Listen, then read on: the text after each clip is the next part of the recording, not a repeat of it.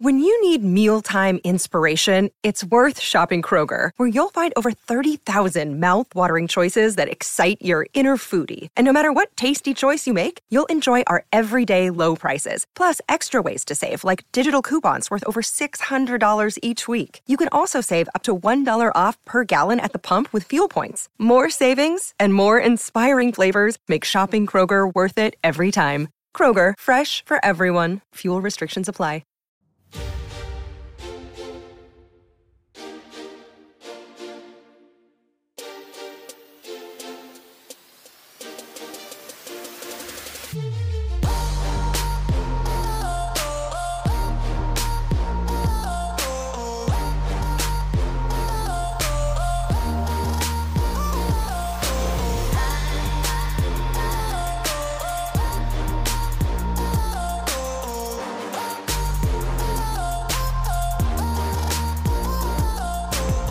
Hey guys, Akil here. Welcome back to another episode of the Trading Coach Podcast. Thank you as always for joining me.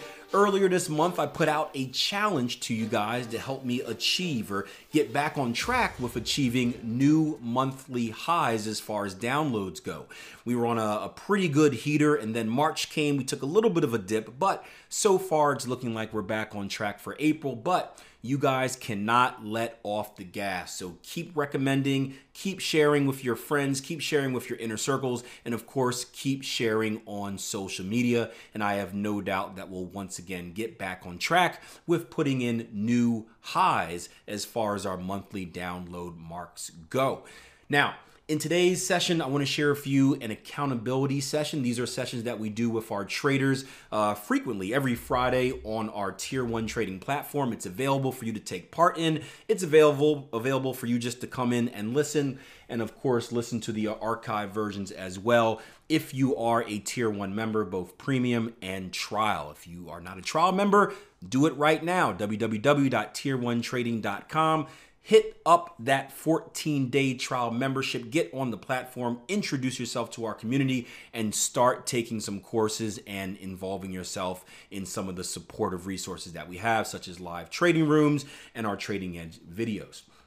Now, this is a cool session, and you guys always love these sessions because instead of just hearing from me, which you do enough throughout the week, you get to hear from other traders that are in the same position as you are. And in today's session, I'm going to share with you really an interview with a trader who is battling a very interesting question, and that is, what is better, frequency or expectancy, or I guess to put it into better terms, quality of trade or quantity of trade? And I'm sure that's something that many of you guys battle with as well. And if you haven't, I'm sure it's a question that will come up at some point during your trading journey. So hope you guys enjoy this podcast. Of course, leave me some feedback. Let me know what you think. And if you ever have questions, I'm all over social media at Akil Stokes RTM. Shoot me a question. Many of those questions become episodes for future podcasts, and that's how we keep the show going and deliver you the best content that is geared towards what you guys want to hear.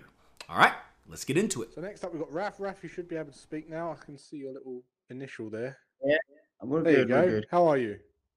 Yeah, I'm well. I'm good. How's your week been? Pretty good. It's been crazy. We're here at Jamal's in Japan. We're here in Vietnam, and the coronavirus has been causing chaos. Really? Yeah, it's mad. The schools are closed. The government's... Oh no. Anyway, so because of all that, I managed to do a lot of back testing, actually. Haven't left the house much in like 3 weeks. Yeah, no, I haven't left my house for a while, I don't think. But, actually, one of the... Yeah. How's it going then? How's your trading been since we spoke? You know, last time we spoke, it must have been August, July, sometime. Yeah, it was summer, wasn't it? Oh, you know, Jason, so many light bulb moments, like... Every month I'm sort of, this is all about, you know, I'm really figuring out my strengths and weaknesses. So yeah, everything's cool. So I started on the daily chore strategy, but I changed a little bit. I wasn't quite keen on the 1-to-1. So I changed that and made it fit my personality.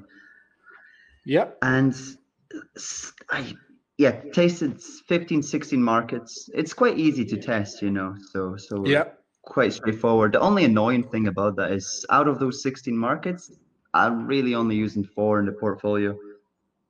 Right. Okay. But I know that the reasons for back testing, to not add what will kill you, as Gabriel says. Death by 1,000 cuts. So true. People just add a load of markets to their testing, and then they can't see where they're bleeding money. That's true. That's true. So I just focused on the 4 best performers and started with that. Funny story actually. Started forward testing earlier this week, just to get in the process of, you know, putting orders and doing it, you know, for real almost. Yeah. But the one night I went out because the way the daily candle closes here, it's 5 a.m. So I went out last night. I kind of slept in. I didn't check out. I woke up at 7, looked at the charts and 2 signals, like the only day. But you know, you learn and you live and you learn. Yeah. Well, this is the importance of building a system around your lifestyle as well. There's one thing to build it around your personality, but around your lifestyle is also important, because you don't want to be, you want to maintain consistency, eh? Of course, yes. So everything's good. I've wrote down what I want to speak about, but so forward testing now, 60 markets. I'll carry on back testing while demo paper trading. Next, I want to go into the advanced patterns. Mm-hmm. One of my strengths is you know, quite mechanical systems. Does it do this? Yes or no? Does it do this? Yes or no? Yeah. Like a CTS system, I would constantly question myself. Like, is this a pullback? Is this a pullback? Yeah. Okay, we're 60 pips below this, but I haven't closed. Is it violated? I'm not yet comfortable with that. So I'm going to stick to systems which are black and white, almost like advanced patterns. Like, and then maybe in future we'll do something different. Yeah. No, I can't blame you for that. No, but you know, these are just newbie traders, as they say. But I know this is not a Q&A, Jason, but I just want a really quick question. I'm really quite stuck between adding more opportunities to the portfolio and sacrificing expectancy. I don't know how I stand on that. Right. Well, why do you want more opportunities? As opposed to better quality? Well, yeah, I mean, it's just something you have to. I mean, this is similar to what Jamal was just saying. It's mm-hmm. It's kind of tickling scratching an itch that you've got, and trying to find a balance between. I always say that your personality is made up of reward to risk profiling, strike rate, and opportunities. And some traders disagree with the opportunities bit, but I say people want opportunities. People feel like they should be doing more, and if you can just get the sweet spot between getting the right amount of opportunities, it scratches that itch, makes you feel like you're getting enough opportunities, and then you don't have to worry. So it really is a personal thing. It's not something I'm going to be able to tell you to do, because, as I say, that's how I categorize personality trading. It's something that, I mean, I'd be happy to sit here and take one trade a month if I could make it work the right way and make it so that I get the same profit.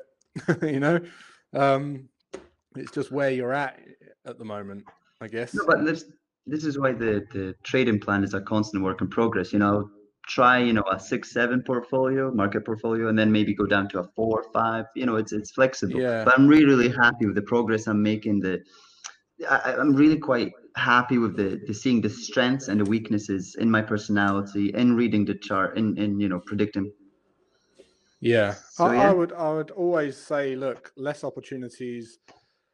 Look, less opportunities with a higher strike rate is better, or, you know, more opportunities with a lower strike rate. But the thing is, as Naomi just said there, you could be trading all day someone took 100 trades and got 1% for the week. There's no time for money correlation at all. So it literally is just down to scratching an itch. It's your own personality. It really is. It really is. I know one trader that took 2 trades a year. He had some, it was like 100% strike rate system. And it was all based on RSI. And it was like, it was ridiculously accurate. It was a mathematical formula that it developed based on RSI. And wow. It was 2 trades a year. And they both had to be like, you had to get them both, right? You had to catch them both. If you went to the toilet, you had to be there every day. That's half of your flipping profits gone for the year. If you got on if you got knocked out and had to go to the hospital, that's it. If it plays out, then you've lost half your profits for the year. So I wouldn't be comfortable doing that. I'd need a bit more opportunity. That's an extreme example. I'd need a bit more opportunities than that. But on the other hand, I don't want to have to manage 100 trades a day. That's not why I got into trading. Yeah. No, Jason, thank you for having me. I understand what you're saying. No worries, mate. We'll find a sweet spot. We'll try a few things. We'll change some. Yeah. Let us know if you need anything in the meantime, and we'll catch up again soon and see how you're getting on.